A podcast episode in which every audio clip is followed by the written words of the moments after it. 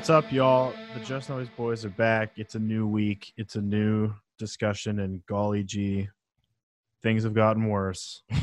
uh, I mean, well, personally, fine. Worldwise, fucked. Um, yeah, So, but we're we're here to you know maybe hopefully uh, you'll forget about it now that you're listening to us talk about other things, talking to cool people. Uh, we'll get to that later on. Um, we're talking to a lot of boys tonight. I think uh, I think it might be a long one again. yeah, maybe. I don't know. We'll see what happens. I don't know. Uh, so yeah, as always, what's new? What's going on? Uh, yeah, not too much. Well, I mean, actually, I guess there is some new stuff. So, uh, tomorrow was supposed to be my wedding, and uh, that's not happening anymore because of COVID nineteen, obviously. So we've known that it was going to be postponed for quite a while now. Like months ago, we told everyone um, that it wasn't happening anymore, which really fucking sucks. Uh, so tomorrow is going to suck for that reason, uh, among other personal reasons that I don't need to talk about right now. But yeah, it's been uh, not not great for me. But you know, other than that, most things are still about the same. Um, should have some more new gear coming in. That'll be you know make for some cool new videos. Hopefully, kind of get me more motivated to do that again because I've been I feel I I don't think I've been slacking, but I've just been I don't know. Just I think I said this last time too. Like I haven't had as much motivation to make content right now for a, a multitude of reasons, some of which are obvious and affect everyone around the world, and some are personal. So it's just been a been a little bit of a a little bit of a uh, what's the word like a like a, a valley or like a lull like a peak Yeah. in the valley. It's it's the valley. Yeah, Yeah, this is but- this is the same conversation we had last week. Yeah, So, pretty much. But uh, I mean, we did do uh, a new video that um, Yep.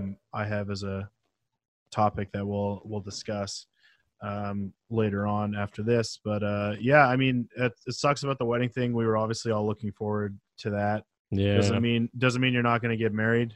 No. Um, it just means we have to wait a whole a whole lot longer. But Yeah, know, we're postponing gotta- it a full year. Uh, so just to hopefully play it on the safe side because nobody really knows when it's going to open back up again. So that's, Right. that's the plan right now, at least.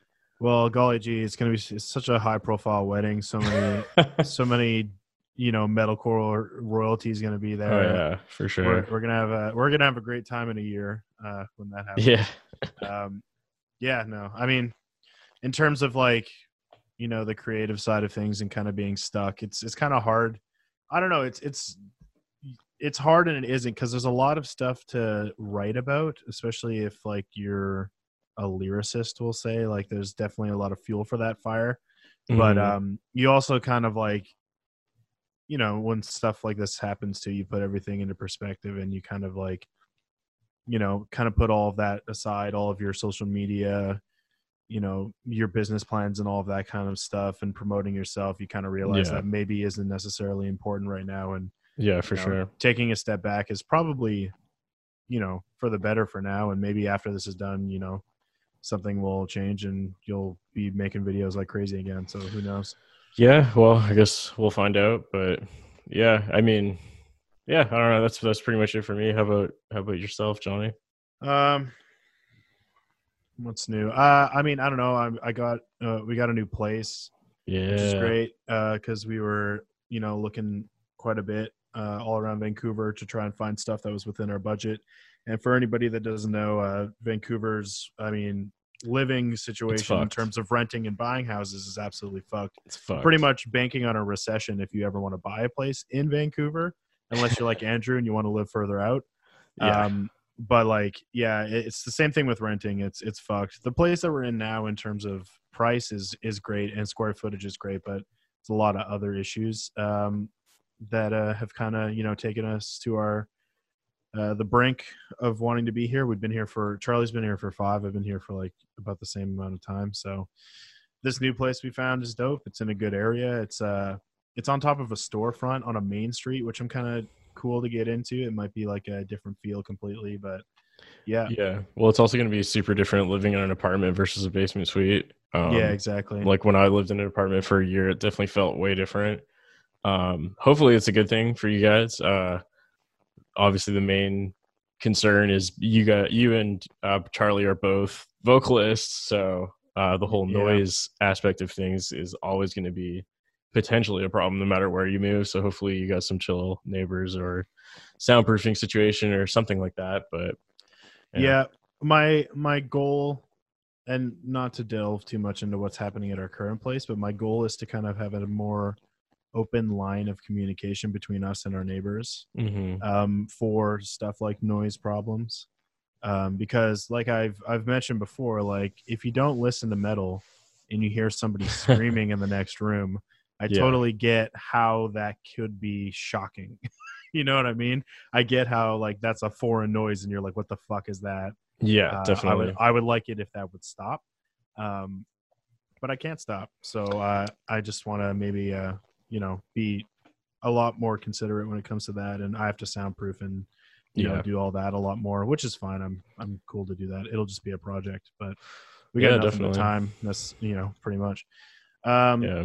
Yeah so that's kind of the big thing we move on july 1st and uh in the meantime um heading back to penticton for about a week um hanging out there just see my mom and some fam and Mhm. just kind of not do music stuff for a bit just kind of chill recharge and then come back and do the whole move and yeah that's that's uh i mean for the most part that's pretty much it I'm sure it'll be like nice to have a little mini vacation before moving. Cause I mean, even though, you know, moving's really not that bad, but it's still stressful nonetheless. Even if you do it all in one day, it's just like, it's a lot of shit, especially in your case where you haven't moved in like four or five years. Like, that's a lot of stuff to pack up and move and unpack. And, you know, it's not like it's fun to move, but no it's not nothing about it is fun you I did it a lot when I first uh, lived in Vancouver too. I jumped around from a few places and in less than a year or two years or whatever, and it was just Yeah. like, God damn, I hate doing this.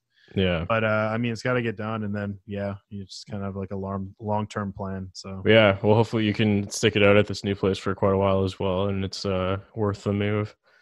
yeah, Yeah. Um, that's- but yeah, that's that's I guess pretty much it with both of us. I, I, I would say, unless anyone else?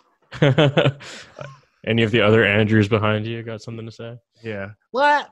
Um, Uh, yeah. So just for topics between us, um, I think I I really wanted to actually discuss the whole Black Lives Matter thing. Um, of course. with you because we've talked about it before but it's uh, important that i think you know people who have platforms not saying we're the the biggest people in the world when it comes to that but it's important that people talk about it and uh, Definitely. not shy away and you know because that was the whole problem to begin with is you know everyone was turning a Part of the pretty- problem for sure. Yeah. yeah too much of a blind eye was turned away from a lot of that so i thought that maybe um i i have uh you know i was going to talk about my hometown and that kind of stuff and experiences that have happened um you know around Mhm. me not ever to me because Right. it never was a problem for me but i know that you've had different experiences Yeah. Uh, so I guess a lot of people don't know this in the first place, but I I'm I'm biracial, so I'm half Indian, um, like India Indian, not Aboriginal, um, and half white. So I have always you know grown up that way. Although I look pretty pale, so most people don't really know. And I don't know. This whole situation is kind of just made me, I guess, reminisce on like things that have happened throughout my life that I kind of brushed off or didn't really think was that big of a deal because it was just the way things were. And by the way, in saying this, it's not anywhere near as extreme as how fucking crazy it is in the states or not even just in the states but like anywhere where uh, you know especially like for for black people right now for example is uh, the one that's amplified uh, my experiences are nothing compared to that but even with that being said like it just kind of has made me reflect on like any little thing that's happened over the course of my life that i was just like ah they're just joking or oh yeah that's what people say or whatever. And you know it's it's it's never been as big of an issue as something like in the states where if a black person gets pulled over by a cop they're like this cop might fucking kill me. Like that's not been a fear ever in my life uh, which is definitely a privilege that i have. But i guess what i'm trying to say here is that like it's kind of made me reflect on like all these little instances of racism that i may have experienced in my life and then like it feels shitty when that happens but i can't even imagine like how much worse it must feel to be in their shoes where that experience is amplified so much more because there's a potential, you know, like threat on their life and even more stuff than that. And it's like ingrained systematically in the government systems and everything. Um, and it's not just in the States. That's obviously the one that's where this all started, but like that shit happens everywhere in the fucking world. Uh, Canada's no different. People like to say that Canada is better than the States in that regard. And like, I don't know if that's necessarily true. Like, maybe not towards black people here, but it's definitely like from what I've heard, at least just as bad for Aboriginal people up here. Um, apparently, in some cases, it might even be like worse. Uh, is again, I've, just from what I've read, not from personal experience, because you know I'm I'm not Aboriginal or or black, so I wouldn't personally know. But based off of what I've learned of, over the past few weeks, um, yeah, I, I don't know. I feel like I'm kind of rambling, but that's kind of where I'm at on this. Where it's just crazy to see how some people didn't even know this shit existed until like this past week like which is a good thing i mean that's that's the good part of the protests is that it has raised so much awareness and things have slightly changed already at least in some regard although the things that have changed seems to be things that should have happened in the first place like for example the officers being arrested and all that like it's insane to me that that took uh, you know, a countrywide protest basically for that to actually happen. Yeah, um, for that one instance. Yeah, and exactly. Know, as and compared to histories, yeah, like a decade's worth of issues.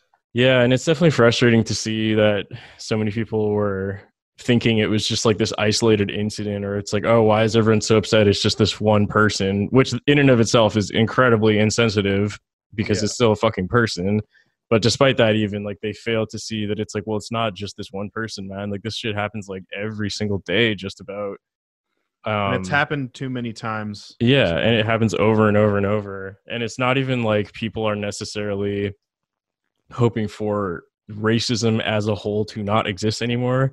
As amazing as that would be i don't think anyone realistically expects that to happen because uh, unfortunately it's not going to happen. But what they want is for it to not be basically legally okay or encouraged, which is definitely not too much to ask. Like that shit should not be happening in the first place.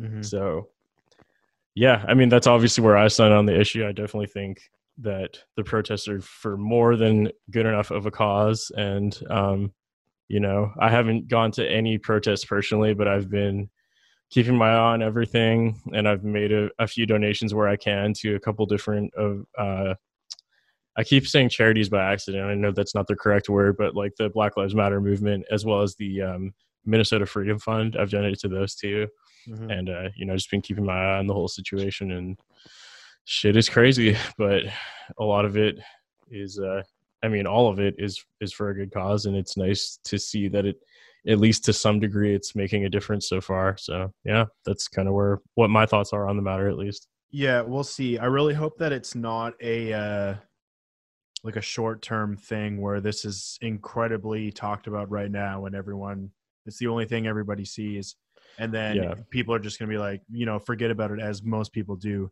i just think we that can't happen this time like you can't yeah. forget about what's going on right now um and people need to definitely wake the fuck up and like yeah. I've said before to the to the boys and stuff but like this is uh this is the time where you start to see you know who your friends are and who really is a good person and who isn't you know like they come out of the woodwork man and I've we've yeah. been seeing it um all across social media now. I've been literally getting rid of people every single day for just, you know, super insensitive posts. And it's not even like I have a right to my opinion kind of thing. It's just literally incredibly discriminatory and racist. like it's not Yeah, that's not, not, really like an a, opinion at that point. It's not an opinion and it's not an it's not even like something that you can discuss with somebody like that. Mm-hmm. You know, and a lot of these people who are just like inherently racist and like don't see it any other way, it's how they were brought up it's like been ingrained in yeah. how they were raised and what they've consumed experiences that they've experienced depending on where you live in America or anywhere really, not even Mhm. just there. Yeah. But what I was going to talk about is that where I grew up in Penticton, which is a small town in the uh, interior of British Columbia, you would think that because it's a small town, it wouldn't be very multicultural. It's you would think like it would be pretty hick, but for the most part, I mean, I grew up with like a ton of you know Indian kids who went to my school, uh, Native Canadians, um, tons of Portuguese, Croatian, everybody from all over the place. So I felt like I was lucky enough to be in this melting pot of uh, of culture. And there was literally I could count on one hand there was two black families in my hometown. And I'm sure like they felt very ousted at times for sure. But like we always treated them like people. I played sports with them growing up. Like why would I, you know, do anything different? Mhm. um but the what i've seen growing up more than anything just because of where i lived and you know what our situation is in canada like native canadians get treated like shit they they really do and uh the one instance i can really think of where i was witnessing like in extreme forms of racism was when i was playing hockey we used to play uh this team called the merritt centennials and a lot of people in merritt are native there's huge native land there. So a lot of the kids that were on the team would be native kids obviously you know like that's where they live that's what's up they they play hockey they can do whatever they want like they're fucking people right? But there were kids on my team like every time we would play them they would always pull the race card and it was like i i couldn't believe that that was a thing that was happening. It it totally took the fun out of playing sports and the team atmosphere away. Like it's gone now. Like now Mhm. you're you're starting something completely different. And i mean there was a few instances where like referees overheard or coaches complained and players got suspended but you know nothing really drastic Yeah. ever happened. They just kind of got away with it you know? And it, Mhm. it sucked man. Like i have a lot of friends that are native and it hurts. Like their their land is taken from them you know everybody perceives them as you know drunks and they just you know get money and they do nothing with their lives kind of thing. But there isn't really a strong support system for them either in canada. Whether i mean you think that's true or not like especially in particular cities it's really rough. Mhm. so I don't know. I feel I feel really bad for I mean everybody and especially here in Vancouver right now too like before um uh the whole situation started happening uh with co- like with covid as well because we have so we have a huge population of chinese canadians and like a lot of immigrants that live Yeah, in vancouver yeah. and they get they get, have been getting Yeah. treated like shit like people treat them like shit because they're like you're chinese it's is your fault Yeah, man. which you can't pigeonhole an entire race of people because of something that happened in their country. It's not their fault. so stupid. Yeah. But that yeah, that for sure happened and that was not that long ago. And uh no. yeah. You know, that It's- was when it first started happening in like March or whatever. And I'm sure it still is to this day. You know. Yeah. It's annoying, man. It's frustrating. I- and then I like I remember when because first there was obviously COVID, and then right after that, uh, there was the like giant killer hornets that came out. I don't remember what country those were from or specifically, but I remember they were labeled initially as like a, like the Asian hornet for some reason. I mean, obviously, I guess because that's where they're from. But I saw people posting about that, be like, "Great, another fucking problem from Asia," and it's just like, Jesus Christ, man! Like, This is like the fuck? 1944 yeah, propaganda all over again. It's you so know, fucking crazy. Yeah. And, uh, yeah. Um, well, what I wanted to say in addition to this topic is like if there is anyone who uh, wants to like learn more about these issues uh, in uh, I don't want to say an entertaining way because that sounds kind of weird, but in the form of a movie uh, that's entertaining to watch and is is a really good movie that also brings to light a lot of issues. Uh, it's actually a movie from 1998, I think, called American History X. Um, I had seen it a few years back, but I rewatched it on Wednesday or Thursday or something uh, with my fiance because she had never seen it before. And uh, that movie, in my opinion, does a really, really good job at kind of, uh, I guess, like outlining and explaining like how people are brought up to think that way. So basically, it focuses on uh, a white person who uh, essentially gets radicalized to become a white supremacist, and it goes through his story. But the thing that makes the movie really good is it also shows like when he grows up, like these really like key moments in his childhood where it's like you know that planted the seeds of racism that started out not that not quote unquote not that bad where it was like a parent saying uh blah blah blah black people right? Haha like just that as a joke but those things kept adding up and adding up and adding up and then eventually he f- has a traumatic event in his life so he ends up basically blaming it on black people um, and it was easy for him to do that because up until that point you know those little things kept adding up. And uh, yeah that's i, I don't want to talk about too much of the movie because uh, you know i think you guys should watch it if you're interested at all. Um, and there's obviously a lot more to it than that but that's one of the reasons why I thought that movie in particular was really good, was because it kind of shows both sides of things. And uh, how you can attempt to change it as well. So yeah, Yeah, there's a lot of great films out there um, like that. Like I was telling Andrew about Twelve Years a Slave too. yeah, I haven't Uh, seen that one yet. super good movie, very good, based on a an old book. Um, I was I was uh, going off about stuff on my Instagram story a few days ago too about um, how important Black culture is to the Mhm. music industry, and how you know we wouldn't have rock and roll without a lot of these you know old school players. Yeah, Um, and something I didn't mention that I was going to talk about, but um, Elvis Presley's song "You Ain't Nothing But a Hound Dog" was not written by him originally. It was originally written by a black woman. I- Mhm. for sorry, I, f- I forget her name. Is a long time ago. I learned about this in music school, but basically, the producers who were working with Elvis Presley took this song from this woman, changed the lyrics because there was black slang in it, or you know whatever words that they didn't like, and made it more um, appeasable to the white, you know, white America. And then Crazy. Elvis Presley took that song and blew it up, right? But you never hear about where Yeah. it came from. You I never basically just took it. It's crazy. There's, I mean, there's tons of instances like that where a lot of people had their music stolen because of you know the color of their skin and stuff like that. yeah, But for real, like on my Instagram story, I just mentioned like a bunch of very good players, like Little Richard who just passed away, and like a lot of like old jazz cats, Louis Armstrong, everybody. Like I don't know.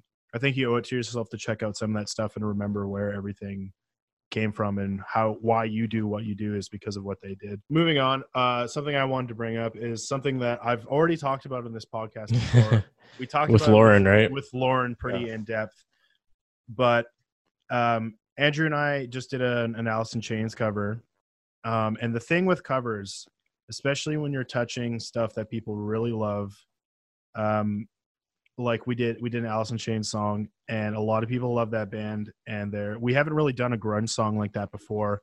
I don't think I ever have. Yeah. So when people when when you do a cover of a song that's so widely regarded, people expect a lot out of you and they expect it to be a certain way. But the Mhm. reason why we usually do covers or tune down stuff is because we want to do it in our own way and like yeah, offer a maybe different perspective of how the song could be or you know whatever. But Mhm. obviously it's the age of the internet and um people don't like it when you fuck with their shit, you know? yeah, like if you if you tune that song down and it's you know making stuff lower doesn't make it heavier that kind of thing right which is yeah it, it kind of hilarious i always i've always thought it was so funny that people would watch covers and complain that it doesn't sound like the original and it's like that's because it's a cover Yeah. like, where it's not like we tried to emulate the same guitar tones and the same production style and the same vocal style of the original like this is how we sound and we played this song so Yeah. obviously it's not going to sound like the original to some degree or people being like oh you made it worse or whatever yeah, and it's like the I mean- song still fucking exists, man. Just go listen to the original. What's the problem? I mean if you think that's the case that's totally cool like Yeah. we tried our best if you don't like it then that's fine there's hopefully other people that do but whatever Yeah, um but I, my I don't care if you don't feel it, but I don't understand the whole like you ruined the song. It's like this the song is still there. It it, it hasn't gone anywhere. hey man shoot your shot fuck it i don't know who cares like if what oh people might not like the if the way we cover it so we just shouldn't do it That's what Like, people come on. think. Yeah, well I don't that's know. too bad yeah. That's I'm- too bad because we're not going to stop. So even if it's a big fart, I don't care. Like I mean, Yeah. we've had stinkers before, and we've had songs that It work. It's happens, how it But what my my point of contention is, I'm so fed up with people saying that I auto tune the shit out of my stuff, or oh, I don't like this because the vocals sound like they're auto tuned, or Yeah. Whatever. That whole argument again, uh, specifically on that Alice in Chains song, I didn't do really any whatsoever. There was one part where I did, which is in the very and sorry, not autotune. I use Melodyne, which is a pitch correction tool. It is not autotune. Like I said, autotune is fucking T Pain and Flo Rida, not you know. It's a tool used to correct pitch if you need help on some certain parts. I had Andrew tune this song down a step lower, right? Just a half step, Half step. a half step lower from the original, because I knew without even trying that it was going to be too high in my range because I could hear how uh, Will, the original vocalist for Alice in Chains, was doing it. He fucking belts it. That whole chorus, he's like sings it at the top of his range and he just fucking belts it. So I was like, if I'm gonna do that, I have to have it a bit lower. Otherwise, I'm gonna, you know, it's not gonna sound right. Yeah. So the part that I was having trouble with that I had to use pitch correction on was the very first part of the course where he goes to the the highest note and then immediately drops to the octave below. Super hard transition to do cleanly. And I mean, perhaps with enough practice, uh, yeah, I could do it. But in Mhm. terms of getting shit done quickly, like Yeah. I usually do, I wanted to correct that part. That was the only part that I corrected, but people were like, Oh, No. auto tune. no, it's Yeah. auto tune. The whole song is auto tune. Yeah. I think also, a a of, quick mention. I think that it was actually not that vocalist. It was a different guy named. I don't know how to pronounce his name, but it was Layne or Lale or something like that. that's the new guy. Is it? Yeah. Okay. I don't know much about Alice in Chains, but I just saw a bunch of people commenting saying that guy's name in particular. So I wasn't sure if he was the original vocalist or something like that. no, but- he he's I'm I mean we can look it up. I'm swear to God it's it's Will, but um anyways, not really the point. what Just was I wanted to saying? throw I that don't out even there. remember. Um oh, what the fuck was I saying? I'm sorry. um You're talking about audit. You're t- you tuned to the first note of the chorus, and that because it had the big drop, basically. yeah, I tuned a bridging note between two high notes and a low note, which is really hard to get. yeah. Um, but the rest of the song wasn't at all. And then I think a lot of people misconstrue how the vocals are produced and they think that, you know, a certain way it's EQ'd or any effects that are on it Yeah. make it sound like like it's, you know, whatever too perfect or something like that. Mhm. But like we were saying with Lauren is if we don't do stuff like that, you're gonna hate it. Yeah, it's like, what do you want us to do? Put a cell phone in the corner of a room and give that to you? Like, no one wants to fucking hear that. What is this like? 2006 YouTube? Like, no. Well, what do you want me to do? Like everybody edits their vocals. Literally everybody does. Some people do it more than others. Yeah. And yeah, for sure. You can, you know, say that the the integrity of their vocals might not be there or they can't actually do it. yeah. But, But I it's also like a huge point that people don't seem to. I don't know if they just don't care or don't know. But like every video that we do together, that or especially for covers, like these are all done within like eight hours or less. Like it's not like we're going to a studio and we've practiced for months and months and months. Like it's like we learn the song in an hour, maybe two hours. We record it in an hour, two hours. We film for an hour, two hours, and then I edit for an hour and two hours. And that's that's the whole process. Yeah. So obviously there's going to be edits and stuff like that because it, we have to be efficient. Otherwise, I would not be able to release like two or three videos every single week yeah. and yeah and uh, it's the same thing for like uh you know i don't get the auto tune comment obviously but i get like the complaints about having edited guitars and it's like yeah i mean of course i could practice this for you know way longer and get it perfect and i guess i could do it in one take but as soon as this cover is done being filmed i'm never going to play the song again in my entire life so if it take like it'll take me an hour to record the song if I just do it piece by piece, or it'll take me a week to practice it to perfection, and then I have to record the full thing over and over and over until I happen to get a perfect take. Like that makes no sense. It's obviously a no brainer. Like obviously mean- I'm going to do the faster way. The thing is that doesn't even matter anyways, because like you could just tell people that you did it and they'd be Mhm. like, Oh yeah, I'm glad you I'm glad you did that this time. You know, Yeah, I exactly. mean? Like nobody fucking. even knows. if I yeah, even if I did it in one take, people would still think it's edited. It- Just like even if you didn't use Melodyne, people would still say you used Melodyne. of it course, doesn't matter. which is exactly what I'm saying. Is yeah, like it was. That's why I was so pissed about this one in particular because I Yeah. did it in one spot. Yeah, Like, and I'm like, oh my god. Like, Yeah, I don't know. Should I be flattered that it sounds that good or something? Like, I don't know. that's that's a I'm just- better way to take it, I guess. But yeah, but like i don't know i take a lot of pride in what i do so when stuff like that comes up it always kind of bothers me something that i need to be better at too is not reading into that stuff too much yeah, But- you'll get used to that over time. I don't give just- a shit about just negative comments anymore. And by the way, yeah, I just looked into it, and it was Layne Staley was the original vocalist, uh, so he would have been the one. Uh, whereas, uh, what's his name? William DuVall is the current vocalist.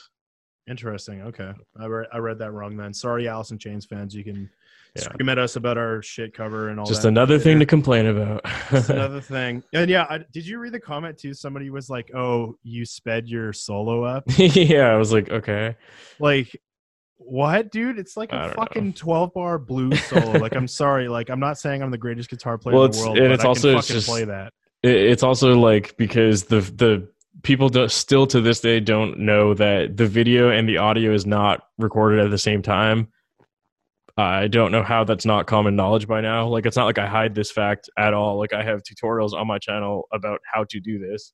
yeah We have always done it. It's always audio is recorded, mixed, audio is done, sent off, then the video is filmed, the video is put on mute and then synced to the pre-recorded audio every single time unless otherwise specified.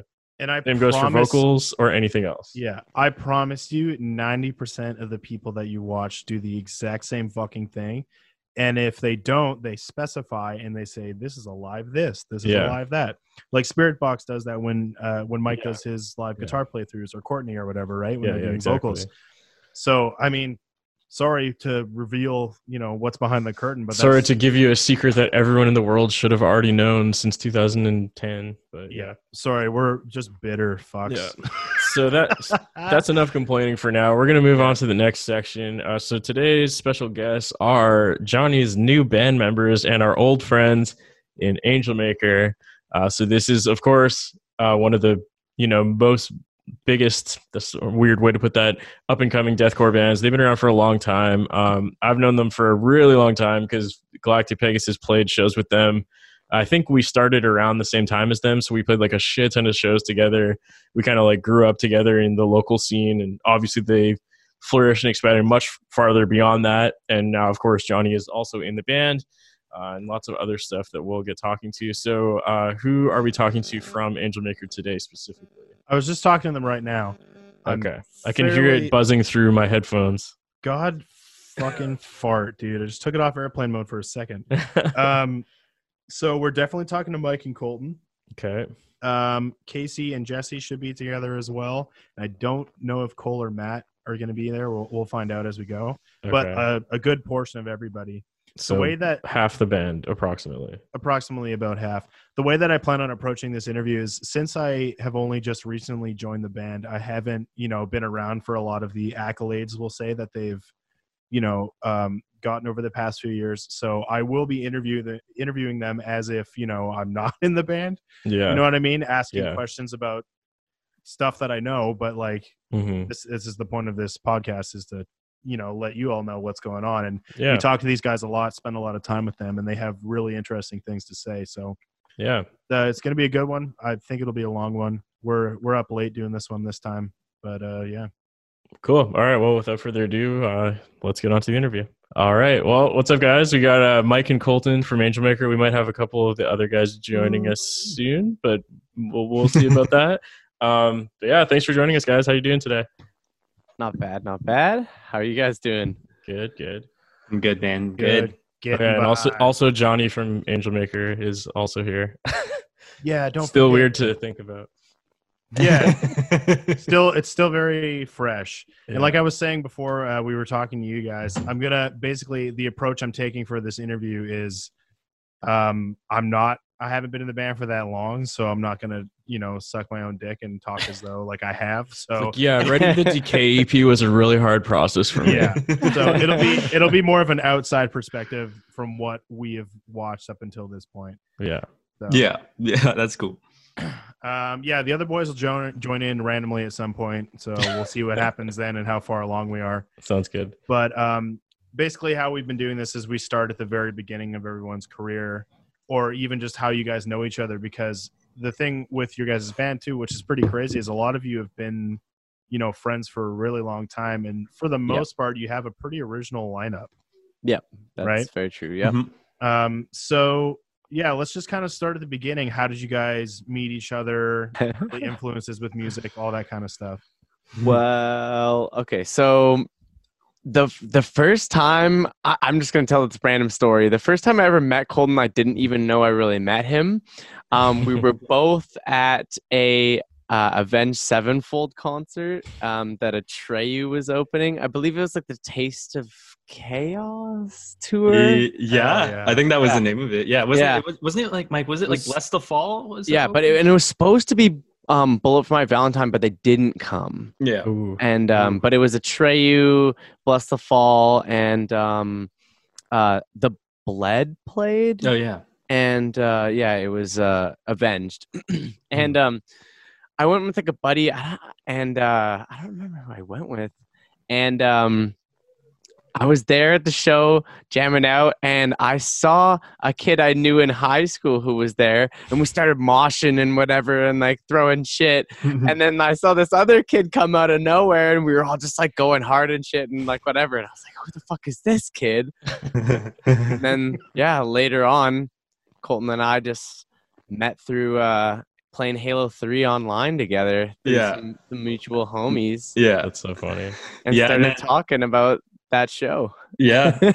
yeah we i think we were i think we were like we finally met up in person because our mutual friend mackenzie uh uh we were all getting into you know we were all skateboarding and stuff and then Mhm. one day we were i remember it's like nice sunny day and we were skateboarding and that's like the first day i met mike and then we yeah we started like i think that was was that the day like in person when we found out about it or did you already know and you were like I oh, think it was like a maybe the next time we hung out or something after that. Definitely wasn't the first day, but the first day it was like, "Oh, you like metal?" It was like, "Fuck yeah, like metal." Like, okay, Did we just instant become best friends yeah, yup. It's Yup. like skateboarding, fucking metal. Oh yeah, it was yeah. like I think instant it, homies. it was definitely Halo Three love, too. lo- love at first sight with me and Mike. We're just like, shit, like, like you like heavy met like music, like you skateboard. I'm like, oh my god, like this is That's my like the best. This is my, when this you- is my best friend. Like, yeah. when you find some kid in your high school or whatever, you're like, oh shit, I didn't know you were into this too. And then you're just like, bam, there you go. Well, it was Yeah. cool too because Colton wasn't even from my high school, and we had Oh, like a mutual mutual friends and stuff. And then it was ended up being it was like, oh well, like you know,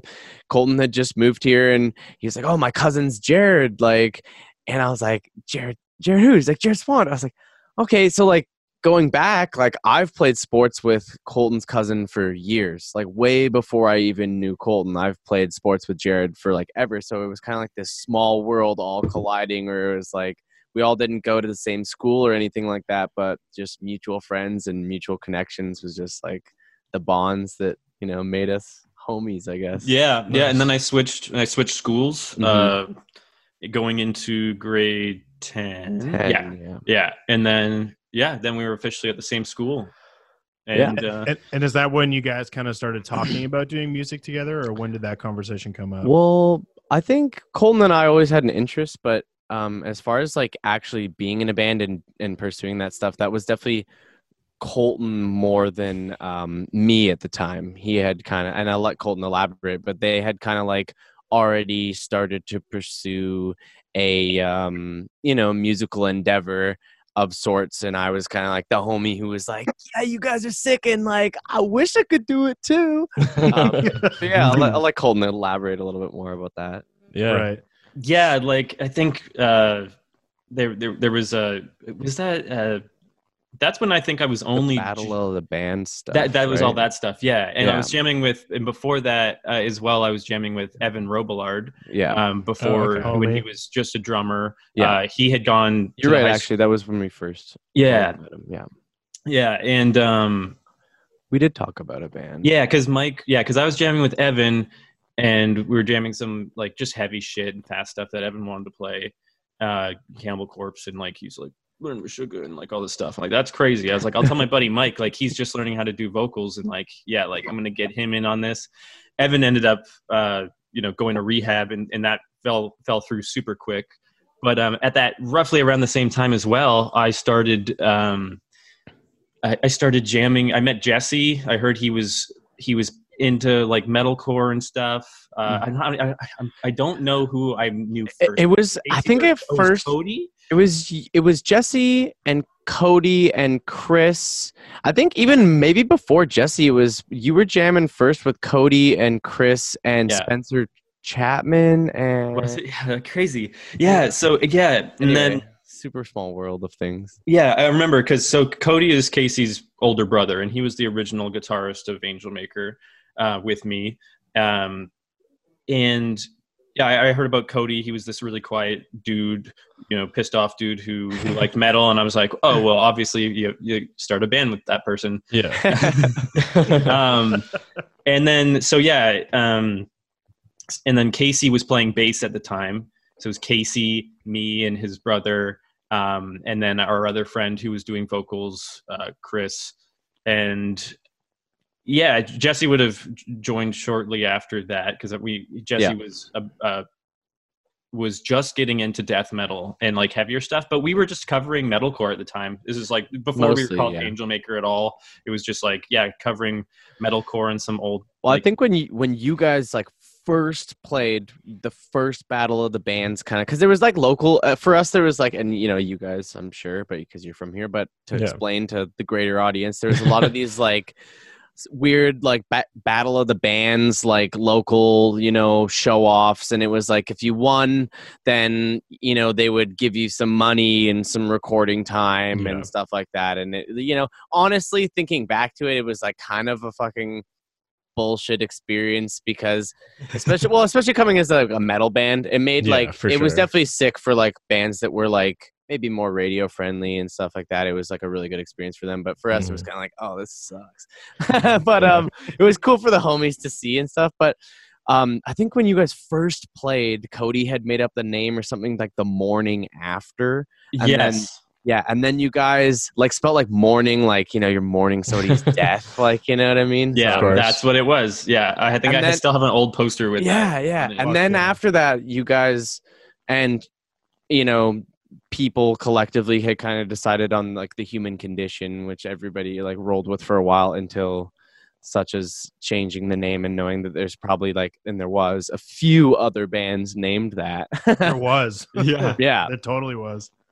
but um that that's a little later but yeah you guys played a few battle of the bands and stuff with Yeah. that lineup with that Um, lineup. Yeah, except for i think after two of the shows you guys had um casey go to vocals and cole join right?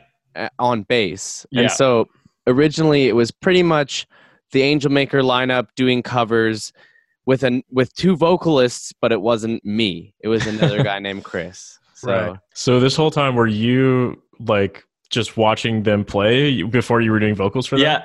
Okay. yeah, Yeah. pretty much Mike yeah. would come to our That's show, crazy. dude. Yeah, because yeah, because Yeah. Mike, yeah, Mike was the homie. Like he's he That's was into awesome. metal, and like he would come to our our our, our little battle of the bands. The actually one of them actually like happened at the Tom like at Tom Lee, Nice. Yeah. um, which was like cool for for us at the time. And I remember Mike coming to that and and supporting us. And then yeah, like shortly after that, uh, shit shit hit the fan with our uh, our original vocalist. Uh, you know, like, yeah, I guess I can't say original vocalist because it was before Angelmaker. I mean, Right, way right. before Angelmaker, but uh, yeah we we kicked him out of the band, and it was amazing. well immediate. it was I, I remember too you- it was everything was getting pretty rocky and it was like you guys had one more show which was another battle of the bands thing and it was like i was kind of prepared to fill the spot if i needed to at that show and then yeah, because we're like he hasn't showed up to practices, like Yeah. blow it, like and you're like, this is my time. I was like, yeah. and then honestly, he showed up and he did the show, and he did. He didn't even do that bad, but it was just like the, that was just like the straw, you know. There was just like this. He kind of just didn't put, take it seriously, and and I was ready, and I had learned all the like the cover songs. because they were still doing like metalcore covers and stuff like that at the time. as so- I lay dying, uh, Mhm. Uh, Kill Parkway Switch, Drive. Parkway and Drive. right, right. yeah, Nice. you see, you guys were still doing uh, fucking, which was always my favorite. The um, jumping ships by AFB. That was always so sick. It's yeah. like a yeah o- OG like YouTube gem yeah, yeah. song that we OG learned. MySpace gem. Yeah. Yeah. straight edge deathcore or whatever. Yeah. But Right. um yeah, and then uh pretty much kicked Chris out and uh I joined and then we went through a kind of transition period between being like a metalcore band to a deathcore band. We had like original we- they they had even though they were doing covers, actually at a few of those cover shows I think you did a few originals, but um they had um written some original songs, but it was they were mostly metalcore based. Hi, Michael. There we go. They sorry, they had written a bunch of uh not a bunch, but some original material at that time, which was mostly metalcore stuff. And when I joined, I kind of first started help just finish working on those songs and kind of just make them more our own. But I think collectively we realized that we wanted to do something. At least Colton and I wanted to do uh, more deathcore stuff, and we kind of convinced the rest of the guys that that like was, this is really cool, guys. It's really cool. Like Trust me. Just- Right. it was the like- thing to do. So What- funny, funny, funny thing. Just quickly on that time, that specific time when we were making the transition, and I was actually starting to write like original material. Um, and when Mike had joined, um, before Mike was even in Angelmaker, me and him would would sit and we would try and write deathcore Yeah. songs. And that's actually when I wrote like uh, the first song ever with Mike that uh, like was called Blaze and was Satan Blaze. Force, yeah, it was Blaze. Oh, I think that's was the first one, and then Satan Force like shortly after. But Yeah. before he was even in the band, we had like really demo-y versions of those songs Yeah, that ended up like becoming like on Yeah. their first EP. yeah, that's right. Because you and I first. Oh, there we go. Let's, You guys good? hello. Yes. Jesse and Casey have just joined us. Hello, y'all. Hello. Hello. Hi. This is my first Zoom meeting ever. Congratulations. It's a very professional another I'm party. popping my cherry Welcome to today on this Zippin' matter. touch base with you guys. We're just kind of going through like the beginning history of the band and like how it all started and stuff. And so we just got to the point where basically I joined the band and we cri- kicked Chris out and we're starting to write deathcore songs and stuff like that. So yeah, just to fill Yeah, you guys in. the pivotal point for sure. Yeah. Um but yeah colton and i had like been working on some like deathcore songs just by ourselves and we had pu- put out some bullshit songs and done this and that. And yeah like colton said the the first kind of demos to Angelmaker came through us just kind of doing some bullshit. And that was around the same time in high school where um our high school offered a uh, sound recording program from grade 10 to 12 so Colton and I often at school would just work on Angelmaker stuff and just record bullshit ideas and and that was actually in that same kind of um just little tidbit but in this same little uh time that I was you know in that program um you could take a bunch of other courses at the same time and I took graphic design and that was when I first made the Angelmaker logo that we Mm, still cool. use now so yeah. yeah Right. I don't know if we asked it, but where did the actual name Angelmaker come from? Where did it derive from? Um, it was just like we so we had a big meeting to decide on a name, and we, we basically, to be honest, we all wrote down. I think it was we all wrote down ten names each, so that's a lot of names. Yeah. And then we all. I wish we. I wish I still had the pages. I know, No, I actually think I know. still and then we the all narrowed them down to like, I think, the top two of each person's list, and then we picked from that list another top Jeez. something. Yeah, we whittled them down like Yeah. vote- voting thing and like Yeah, and then we just we ended up with Angelmaker, which um yeah, I don't know. Just No regrets. No, no regrets. regrets. Yeah. I mean, and like it wasn't really like I, I, I guess at the time it was kind of like roughly just thought out of like, oh well, yeah, if you kill someone, they turn into an angel. So if you're an angel maker, then like you're a murderer. I guess like to a yeah, it point. makes sense. Pretty, So- pretty metal, I guess. But yeah, we were just. it wasn't really a thing we really thought that much about other than it was like it was one word it was like memorable and we're like yeah this is sick like because Yeah. i was really driven to the one word band logos we tr- we really strived hard for like a really like simple or a band name because i think we were just coming out of the time when like MySpace bands and everything were like a thing, and you would you were getting crazy. Yeah, There was a getting- the noun going on, and we're like, we want like that one memorable name that's not Mm. like mhm. bound the carrier. Right, right. Well, there was a lot of verb the noun Yeah. band names. I remember that those times. For You know, sure. so That was that whole MySpace era. Yeah. Was a lot Yeah. of band names. And then it was that. the plural shortly after. yeah, yeah. especially if you had some genty vibes. Oh, yeah. plural, geometric shapes space, Yeah. all that shit. Yeah. That's where you're at. Yeah, exactly. We are Um, circle. Um, something I did want to touch on too um, is I've I've never met another person in my life that knows as much about deathcore as Mike does, which is like like every time we do hang out, it's literally like like a history lesson, or we just discuss bands that we used to listen to. So like from that MySpace, you know, deathcore era, the real beginnings of it, like what were those bands that you still listen to today and that really influence Angelmaker now? Oh, that's a good question. um, I think like it's different for everyone, but um, I think like to name a few that like I mean it's easy to name. So I'm gonna go off and name a few big ones because obviously at the time those were influential. So like you know Whitechapel, for Cowboy, Black Dahlia Murder, uh, All Shall Perish, Suicide Silence, Carnifex, like all those Despised Icon. Those are like you know the shit when we were coming out and wanting to start as a band, especially for me.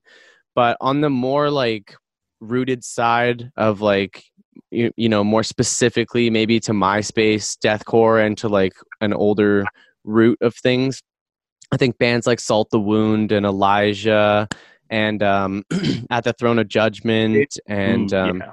you know like annotations of an autopsy and um, underneath the gun and like all those bands they really like kind of stuck with us or at least for me and i know colton in, in you know different ways that were just like damn these bands like maybe didn't get as much like recognition and you know shout out to some of those other bands but they still had some super sick stuff going on and if we can like kind of vibe with that stuff just as much as maybe like the more mainstream bands as well then there's something going on here you know Yeah, like a sure. breath before a breath before surfacing and like um like uh underneath the shallows and like all those bands like they had like the gang chants and stuff like that and like all those like crazy shit that like and and samples and stuff that you Oh, were po- postmortem promises too. They did, all, they did Postmortem? all that Yeah, shit. Yeah, I see that. exactly Areas.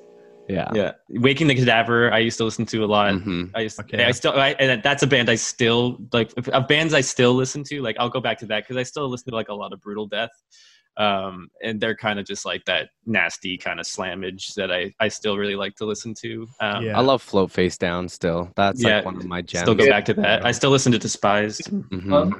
Big Rest in peace. yeah rest in peace ron Yeah. I still like I went back the other uh like last week and listened to a bunch of Knights of the Abyss. oh yeah so and good stuff because that band was so fucking sick. Or like even like Hester Prynne or Resistance. Oh Thought, my Yeah. Hester bands and Prynne. i loved hester Yeah, Prynne. And we Hell loved those bands With? when we were when we were in high school. Like we Oof. like we're like we loved those bands. yeah Yeah. Like obsessed like over them. Like can- this is the coolest shit ever. It is. And at the time nobody was really doing it and then all of a sudden a bunch of these bands started coming Dude. out. I It was- remember Greenwood showed me Hester Prynne's EP in the hallway near the metal shop. I grade eight, and he's like, "This is fucking hard," and I was like, "Scared." And he's like, "It's okay." That's As- It's okay. As Blood Runs Black, I remember. oh yeah as blood runs black I love Blood- that As band. Blood Runs Black. Yeah. Um, shit, there's so many. Wisteria, I love that band. Wisteria Cottage, yeah. who I stole a riff off of when I was Apparently, younger. no, yeah. I, d- I I mean, mean, like I somehow know. somehow I did. Like I wasn't trying to, but then like listening back, you're like, yo, I was definitely listening to that like like around that time, and then it just it's it was it's it's uh I don't know what the name of the, their song was, but it's Satan Force. confined. It's confined and Confined. Satan Force. They sound Yeah. so similar. Yeah. Oh yeah. Put it But out. yeah, I was, right like, now. very much very much influenced obviously by all that stuff at that time, and Yeah. Doom, of course, Job for a Cowboy was like Yeah. the biggest deal. For sure. Um, but I think also like just to touch base on like I know it it's getting a little bit away from your original question, but around that time, it was also for at least Colton and I. It was like you know starting the band and and everybody else included, but the local scene played a huge factor for me. Um, going to see bands like Argent Strand and Between Seas and um, like all like Canon, especially those those two bands Mhm. specifically for me it was kind of like they kind of ignited the fire for me that maybe want to be in a local band and play shows and stuff because seeing Argent Strand play was so sick and then Colton got the opportunity to play with them a bunch and so it was Yeah. like you know Colton and I hanging out at their jam space and chilling I thought that was so cool and That was really cool for me. As And well, then- yeah. the uh for me as well the like the farewell show that between seas played it was really cool like to have those guys invite me on stage and do um, part of one of their songs at like their last show was really cool and Yeah. so like i think it was like you know those things and like shout out to doom cannon and cleanse kill and like all those you know bands like they really at least for me helped inspire me to push more th- than just being like a high school garage band i think Yeah. it was cool Yeah. seeing local mm-hmm. bands actually do local shows and draw kids and have a fun time other Yeah. than doing like those bullshit battle of the band stuff which was cool but it was you know it's And those- different It's not the same. those guys were good to us you know like they Yeah. were they they they they included us and like i didn't feel like i remember being like you know really like holy shit like even like when we see the guys in between seas like be like, Yeah. "Oh, man, those guys playing between seas like holy crap yeah. they were really good to us and like Yeah. they made us feel included They were always super chill. yeah yeah so that was that was really nice there was That no one there was kinda- no there's no like gatekeepers like being like no you're not allowed to start a deathcore band Yeah, yeah. in this city in my city Yeah. Right. it was cool Yeah. that kind of leads on to my my next kind of question or next discussion point is like the Vancouver scene and what it was like when you guys were starting you know when decay came out like what was the reception like like what were those early shows like and uh like playing with Andrew and Galactic in the early days and stuff like that so long ago, man. It's so weird to think about. It is I know. crazy, really. Like it, it has been so long now. Yeah. Like, Like holy- when did we was it what I guess we would have started playing shows together in like 2013 maybe? Uh, think. probably. I think honestly, I think it might have been later 2012, like right. Okay. Well, no, mm, no 2013.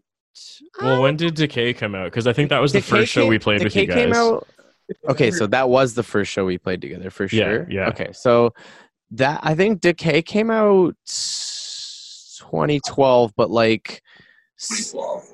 Okay. Yeah. So like the summer 2012 or Yeah, I something think like it was that. yeah summer. I was Yeah. about to say, yeah. Because that was the same release show that it was Galactic Pegasus. Uh, we released our first EP, Mirages, and you guys released Decay. And I think we did like a double EP release Yeah. show. I'm pretty sure that was Yeah. the first time we had played together. Yeah, that Yeah. was the like, Olympia. Let's Get Weird show. no, it was actually at Tom Lee, which is crazy nice, because yeah. Oh, that wow. was actually sick. But it was that That was was a a- sick show. That that was was like one of my favorite shows. yeah, that show was awesome. Yeah. There's like still really good footage of that show on YouTube. Yeah. Yeah, yeah. Fucking babies. We were so small. Yeah. Mike has like no hair. I'm pretty sure I don't have a beard at all. Like no facial hair. It's fucking weird. Yeah. um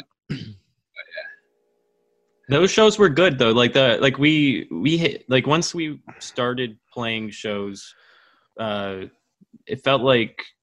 I mean, I- I, I we didn't like- play a lot either. We maybe played like three shows a year. It felt like at the beginning. Well, beginning. I think we played a lot in the Here. beginning, but Yeah. Here, you know what? I actually super random. I have this this list. I, I have it. I have this list I made a Amazing. long time ago you you really are like a metal historian, man. Of all the first shows we ever played. Fuck yeah. Um, so 2012, we played one, two, three, four, five, six shows. Holy shit. In 2012. That's more than I remember. yeah, 2013 we only played three.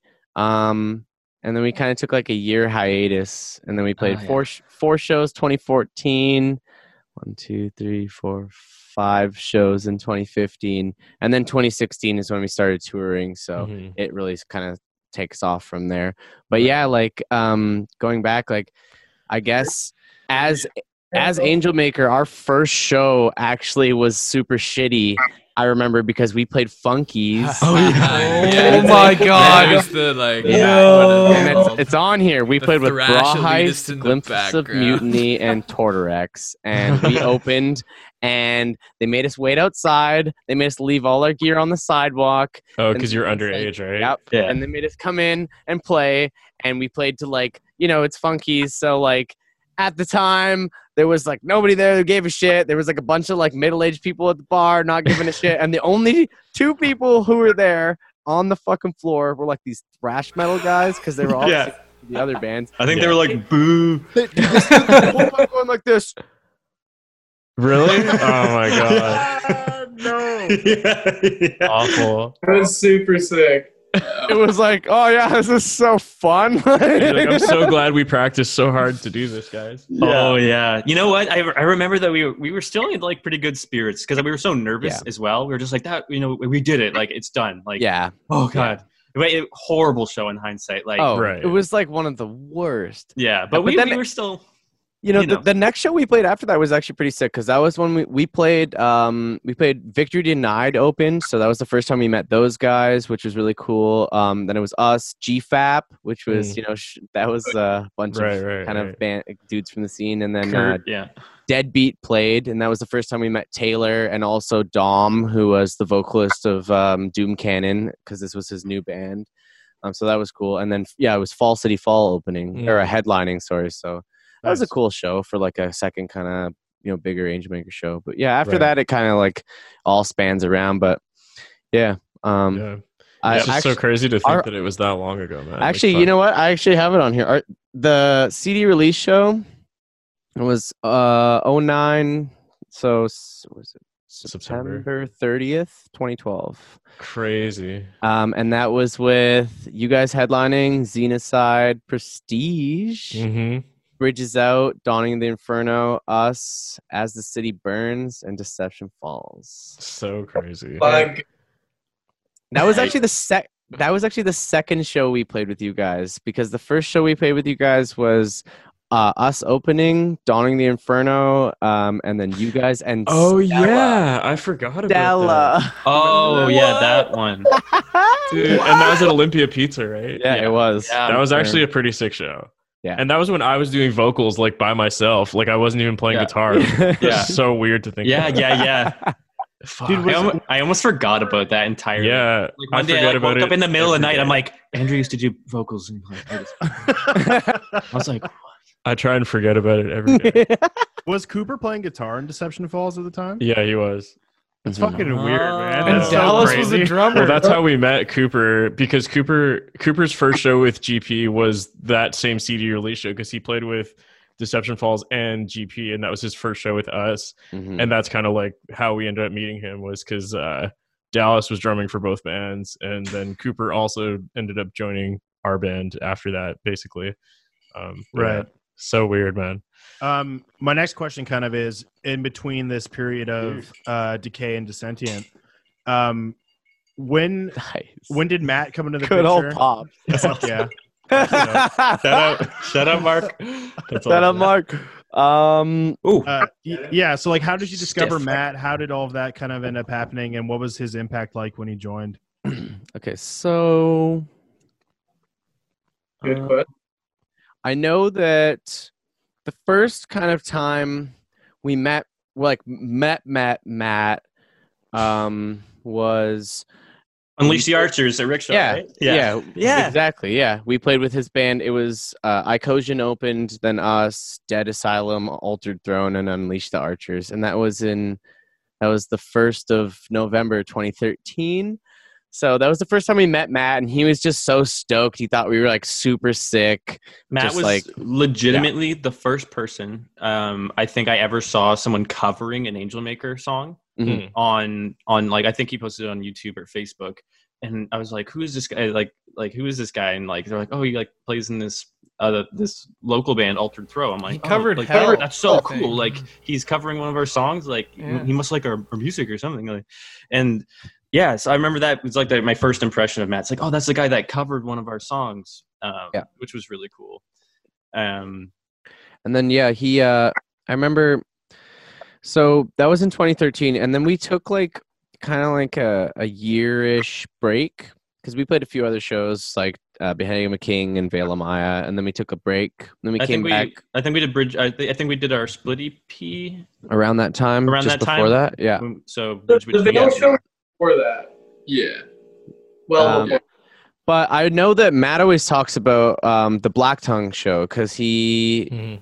But that, that was the happened la- right one of the, the last as shows we well. played with Yeah. Cody, I think. Yeah. think Right. that was the one last of show the we played, last. yeah. It wasn't the last, but it was one of the last. And Matt came to that show, and I remember him talking to me and us, and just being like, "You guys are so sick. Like, if you ever need a guitarist, just like let me know." And that that was like the first time I think I remember Matt actually talking about like really implanting the idea of being like, "If you need one, like I'm right, Right. here." Like, so you know, and I, I don't exactly remember when the transition between not having Cody and Matt yeah so made, it, it was i remember we we booted cody. We weren't doing a whole lot at the time. Um we I hadn't started writing dissentient yet that. so Yeah. there wasn't a whole lot going on. Casey was uh awol.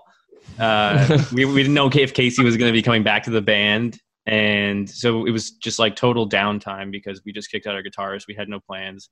Um but i i decided i was going to like continue writing music so i started writing dissentient and um i i was probably like before matt joined i was probably like six seven songs deep and no leads or anything like just the just the riffs and and you know my my program drums. And then casey i remember coming home from his travels being like i'm ready to send it like i'm like that's awesome like I, i'm like i've been writing an album and like you know getting going on this like okay cool like we need to find a new guitarist. And it was immediately like i think we had a discussion and cole was like yo like matt's a good guy and like we're all like yeah like matt like of course like why didn't we think of this like sooner? Like the and- guy who did the fucking cover. Yeah, like- like, it's perfect like and he can shred and that's like so cool. And um and yeah so he joined and then he finished up writing dissentient with me and that was when he had joined. So right kind of in the middle of writing dissentient and that was a great time for him to join because he brought so much to that album that uh, could not have been done without him because i because i don't i don't do i don't do any of that. So and he was the perfect man for the job to fill that void Yeah, really. his his lead work on that record is is awesome, man. Yeah, Like, definitely. it's it's so tasty. Like, it's not even just like shred; it it's feel Hmm. too, because he has like you know the bluesy background. He has the Van Halen background, where it's Mhm. not just like scales and woodly woodly woos, which he Yeah. can do, but Yeah. he has vibrato, and it's like a really beautiful. yeah taste. he's got some soul for sure Yeah. And like Dissentient is also like a very melodic record too. So having stuff like that on top of already melodic riffs, it just like, you know, takes it to a whole other level, which is fucking awesome. Yeah. Um, but and this kind of is transitioning to the next part, but Dissentient on its own was a huge, you know, stepping stone for you guys. And, and uh, like it was huge in our scene. That's when I had just moved to Vancouver and I was hanging out with, with, you know, the Galactic Pegasus guys. I had just joined the band. And they're like, Angelmaker just dropped this new album and it's fucking awesome. And I was like, oh, yeah, I that was a I'll, huge. Like, I- obviously, I knew your guys forever, but that album, I remember being like, "Holy shit!" Like this, Yeah. this is this is Angelmaker for I sure. remember- like, this is what they're going to be doing from now on. Yeah, I remember sitting down with Dallas in his basement, and he's like, "You have to listen to, the, to, to Godless." And I was like, okay, and he showed me. He's like, "This is fucking dope," and I'm like, "Yeah, this is the best thing I've ever heard." but uh, but yeah, it was that whole time in your guys' history was crazy. So hmm after after that record, like, was what was next? Like, what did what? I don't even know how to speak, yo. I think so. Yeah, you know what I'm saying? touching just a little bit more back to what you're talking like asked before and it's just transitioning into this like the local scene and stuff like when we put out decay and the shows we played during like that transition between decay to dissension like were really good and i think the scene in general was super strong um uh, there was lots of cool, fresh local bands coming around and keeping the scene um, fresh and stuff. By the time Dissension came out, the scene was still pretty strong, but it was starting to kind of like um, dissolve a little bit. Right. because in 2015 when we put out Dissentient, we actually didn't play that many shows, but that was the first time we played a festival because we played Armstrong Fest. um, yeah, that was a lot of fun. Which was really fun. So that was our first kind of exposure to um, something like largely outside of our city. We played, um, I think, around. Oh, it was in. so yeah, that was the first time we played outside of our city, and then uh, early 2016 was the second time we played outside of our city, which was Kelowna. Um, Right. So we were just kind of starting to get our feelers out there. We played uh, Kelowna with Gamora um, on their like little album run tour thing, and um,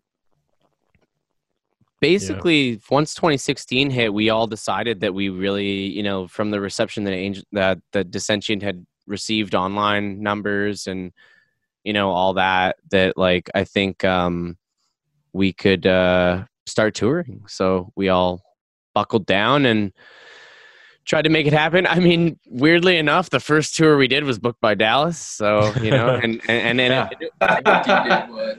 That's so fucking weird. I know. Yeah. I mean, to be honest, it was great. It was fine. It was a good tour. I'm not gonna like say anything about it. It was fine. Yeah, it was yeah. for the first tour we did. It was great. We had a it was blast. the first time we met Falsifier. Like those. Shout out to those boys. Like brothers for life. Like absolutely love those guys. Yeah. If there's you know a best friend band you could have, that's probably them. um, you know, they did our first two big tours with us, so that's like memories forever. But um, Yeah. yeah, like the the first Canada tour was good. It was a little rocky. We had some issues with just like some off days. You know, some shows just were like, eh, kind of like whatever. But um, the first U.S. tour we did, which was um, the first time talking to booking agents and stuff like that. That was the first time I met Seth, who Yeah. um, we ended up starting to work with. But Mark Joe Man. yeah, the tour was uh, co-booked by two different um, booking agents, uh, Chad Lawton and Seth Stone or Stevens, whatever he wants to go by. Uh, shout out to Seth, Seth. but um, Seth. uh, yeah, uh, but um, yeah, that was our first U.S. tour, and Seth and Chad took a gamble on us, and you know it was a headliner, so it was you know big expectations for a band that had never been to the U.S. and we had some really cool supports, Filth and Falsifier and Extortionists. Shout out to all those guys; they were fucking awesome. Um, but yeah, that was I think that. 20 like as as monumental as putting out the album was in 2015 and the reception it got that first year we toured in 2016 was really a big year because those first two tours that we did really like set a standard for you know what we could do and then that was when we got the interest to do summer slaughter mm-hmm. and that whole thing and then that's when everything really kind of started to skyrocket for us Right. Yeah. Can you can you talk about Summer Slaughter a bit, just because that was kind of a unique thing that ended up happening? And Can I can I say the funny story that happened, Mike? Is that is that kosher? yeah i don't care It's, okay, no, it, it's just okay. This is really really cool. Like it, we, this has always been the wildest thing. Like because some people never believe us that we didn't bullshit like they, people always say oh they bought on to summer slaughter and this and that Okay. and whatever So we're we're we're three quarters of the way through our first uh, U.S. tour, and I remember Mike getting off the phone uh, with Seth, and he's like, "Yo, like, uh, like you got to talk to Seth w- with me. Like, this is like crazy." so like Seth basically tells us he's like, "Hey, so I've been talking to the founder of." Uh, Summer Slaughter tour. He's the he he he's the head of uh, Sumerian yeah um, and he wants to chat with you guys about uh, you know he's like because this tour's been doing really well like there's some eyes on you and so basically like he wants to chat with you.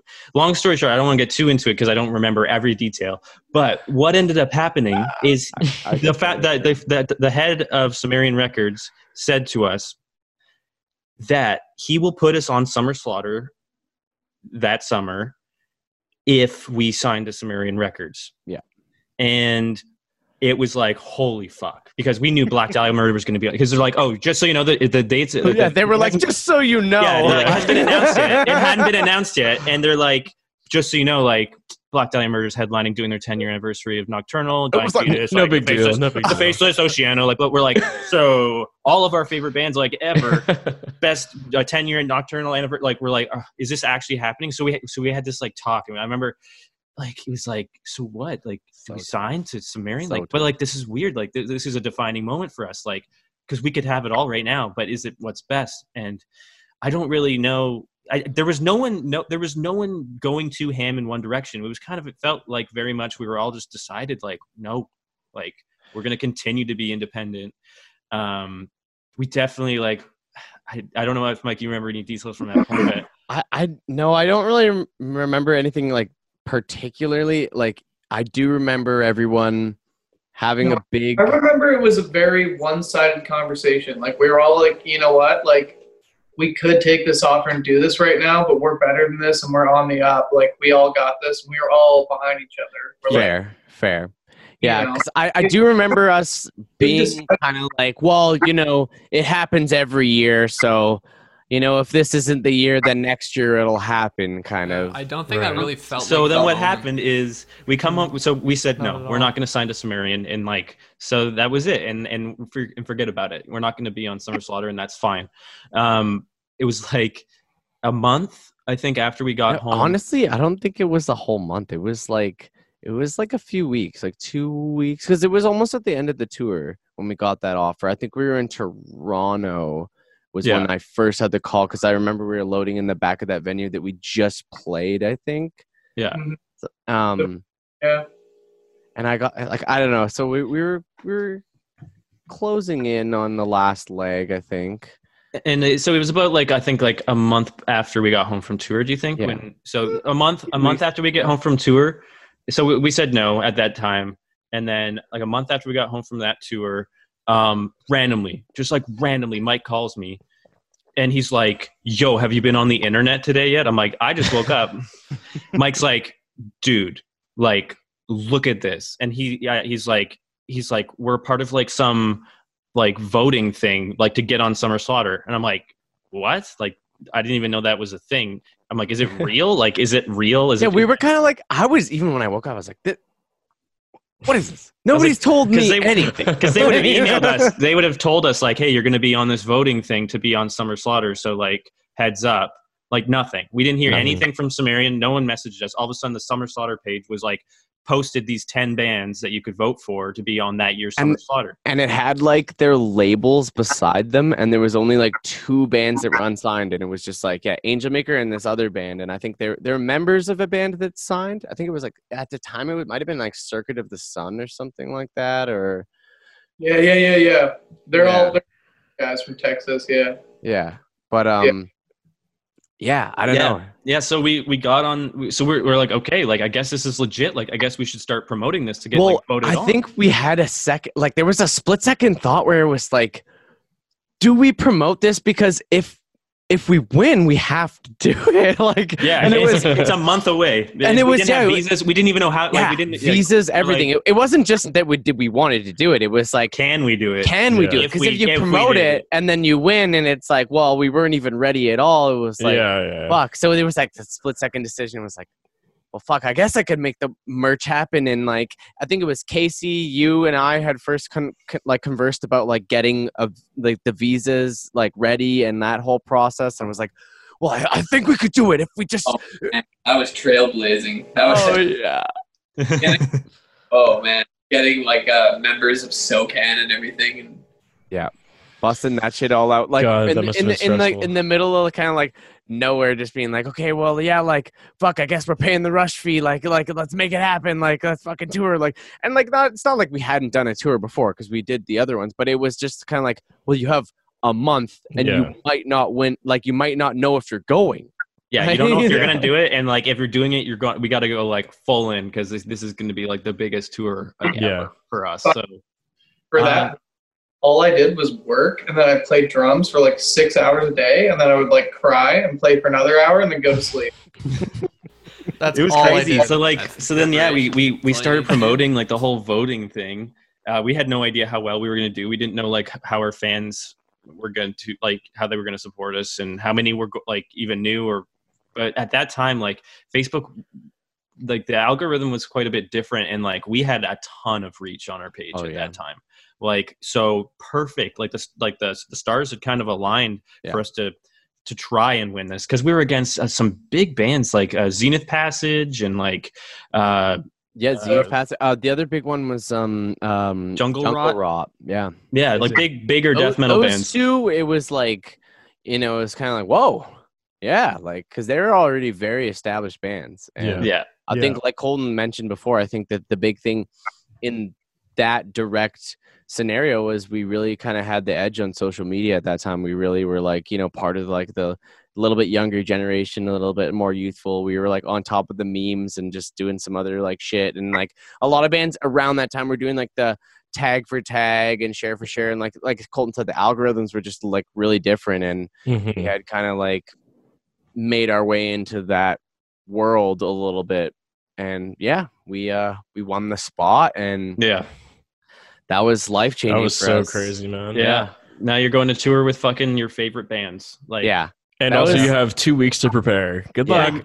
Dude, yeah, it was so intense. I it was like pretty much a blur at this point. I remember being so fucking nervous, oh yeah showing up to the first date and being like, "That's like that remember's fucking tour bus over there." I was so nervous every fucking day until the second the last show was done. Yeah, it, the whole tour. It's like it never it never got old because the shows were huge. Like Yeah. the crowds were fucking biggest crowds we've played consistently. and we weren't used to things like either like you know now that we have toured a bit more it's issues that present itself on stage that you're ready for we, it's not to say we weren't ready for them and we rolled with the punches on that tour there was so many things that like kind of were like oh shit and like it's happening and like we just made it work and you know never stop playing and stuff but um you know at the at the time it was like everything was so stressful like that to everything it was like opening something band. fucks up you're like what was like- because we knew how important it was. Like we're like Yeah. ho- like we're the opening band on this insane package, and we have so much to prove. And like all the guys in the package were so good, and like that's what made it doable. I think was like all the good times we were having in between, and feeling like included, and like having support from those bigger bands. Like we became really close with like betraying the martyrs immediately, and like they were so supportive of us. Like yo, you guys sounded Rings of like, so- Saturn. yeah, rings of Saturn. Like you guys sound so sick tonight. Like and you're like what like. Even the, even Like, the faceless that was the first time like because right after that tour pretty much we did like that tour with the faceless and like we just had like a really good time with like, pretty much all the bands who Yeah. were on that tour like lorna shore and you know like Oh yeah, um, Lorna. Like Or- Origin was on that tour. Like we'd already played a bunch of shows with Origin, bef- like or actually, did we, did we just meet Origin on that tour? Or yeah, that was it. Yeah, Yeah, that's what we, they, were, they became our immediate bond. dads. They were our dads. Like that was the first time we met Bryce. Like Yeah, so many so many connections Yeah. from that one tour, and people we still talk to um, and um, from that tour. It was like a it was like a boot camp. We we the decided stage like that's manager, that's bro. I forgot yeah. his name, man. What was his name? Casey. God, don't get me started about this. What's his name? stage Casey. had- What, what was his five name? fucking minutes. I had eight yeah. fucking minutes. Slayer stage manager guy. Dude, that guy made us like seasoned vets. He he was like, yeah, that was the first time. And honestly, I think the only tour since that time that I've ever been on a tour with a stage manager like that. Like if you were over by like a fucking when I say Minute. five minutes, it means five fucking Yeah, minutes. he he's like, if you go, if you guys go over one more fucking Ah. time, he's like, I'm, he's like, he's like, Um, oh, you, dude, you Nuts. and I think Johnny, you get that now because of the Vogue and everything. And Colton Yeah. and I working at the Vogue, we get it. But it's like it's a really eye-opening experience especially for you guys at that time too. Like this is like the industry. This is like what can happen. This is the people you can work with are these motherfuckers that are like you got to be like this. But at the end of the day it's only going to make you better right? Yeah. Yeah. like yeah, definitely, we got whipped into shape.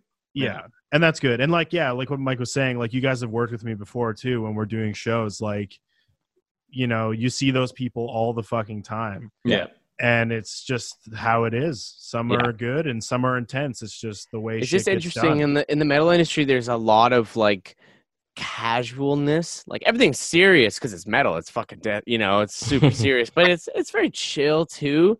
And it's just like you know i think that in itself is its own um, worst enemy at times where you know metal bands can be perceived as like lazy or like you know everything's just too casual or too chill but it was a really good learning experience right off the bat doing a big tour like that that was just like no it's not if you're on top of your shit and you make everything go and you make it all like run smooth then like this is how it should be going and it's like clockwork and it's like it's like butter every day she's just like you know smooth as can be like that's A lot of bands. smooth So many bands. because of how it was kind of ran and it kind of set an example at least for me to move you know forward and and plan tours as much as like possible and you know, make everything like super smooth Right. Yeah, and you guys have done some awesome tours since that time too, and Yeah. and like you guys have been through a lot um, since then as well. Like a lot of stuff has happened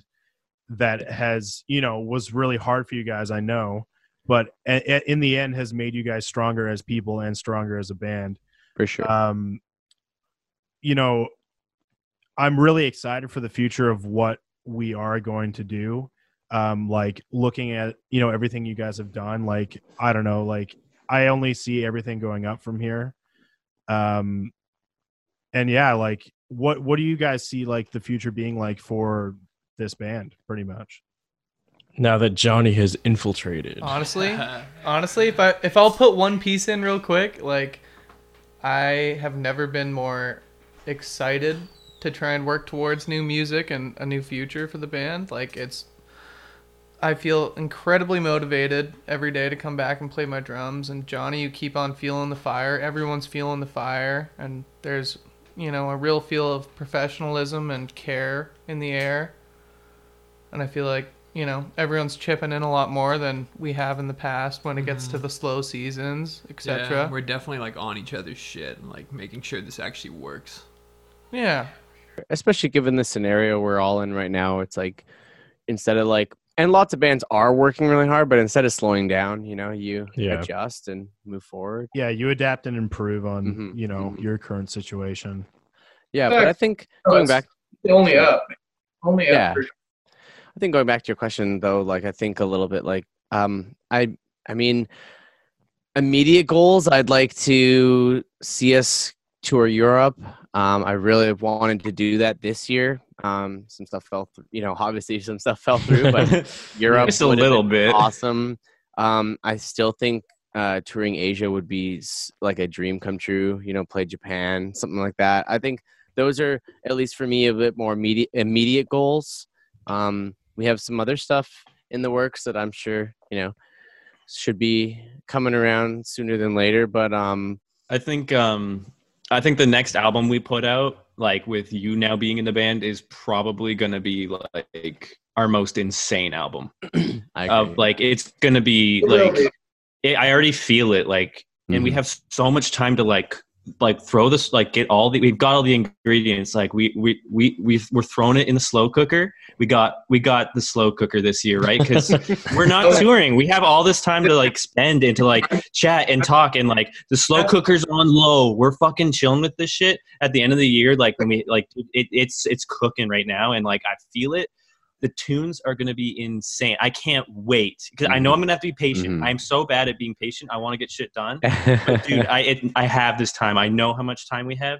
I want to get shit done but like it's about pay like i have i just want to listen to it already. And i because i know it's I, I, I can see it. Like i want to already hear our new album uh, because uh, i just know it's going to be so sick. I'm really really excited uh, about our next album uh, Yeah. you. We have a lot of stuff already Yeah. already it's just gonna get so it's gonna get finessed dude like mike you know in, we oh I'm, I'm very excited about the music and obviously touring I'm, I'm just trying not to think about touring right now because like it's, it's it seems like it seems so far away and it is so I, i'm just not teasing myself i'm with mike though like we're doing europe when it's whenever it's Yeah. safe and possible like we're fucking hitting europe and we're doing a headliner. That was a plan for this year too. Like um, on like you know, not talking album stuff, but tour stuff. And whenever it happens, like Colton said, not try to get t- hopes up too much. But the plan was a headliner tour, and because it's been a minute since we did one, and then yeah, Europe and maybe Asia. But uh, we'd like to get back to Europe and uh, do a headliner through the U.S. and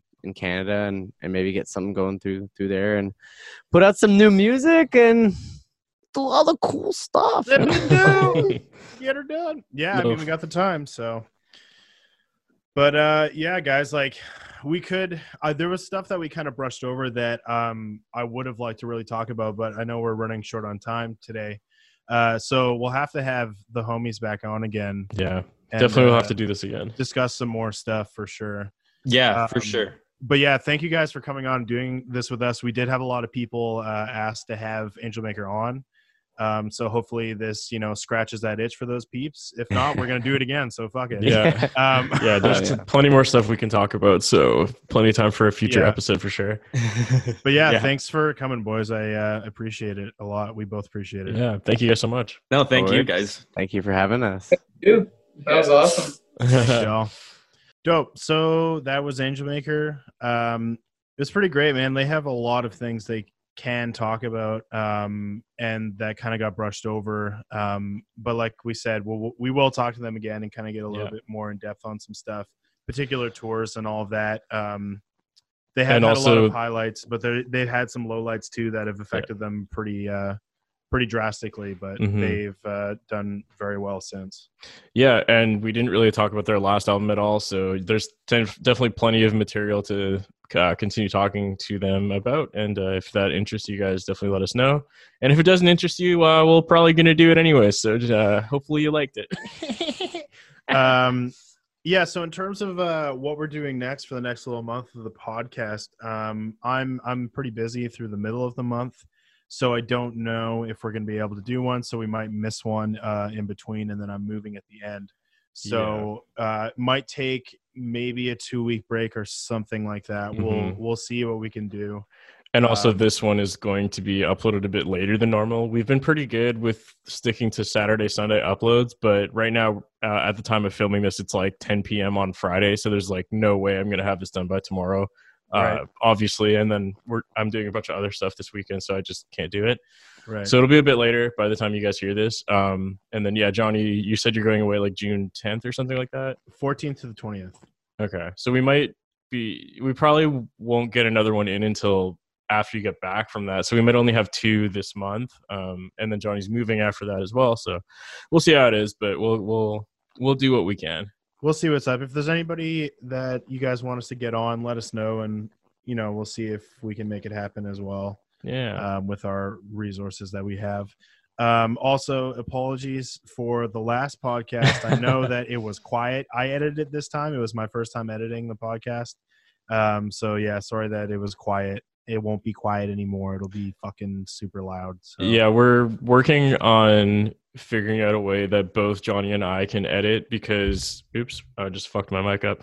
Uh, because up until the last one, I had edited all of them, but I just can't really handle that workload. So we're gonna try and split that a little more evenly.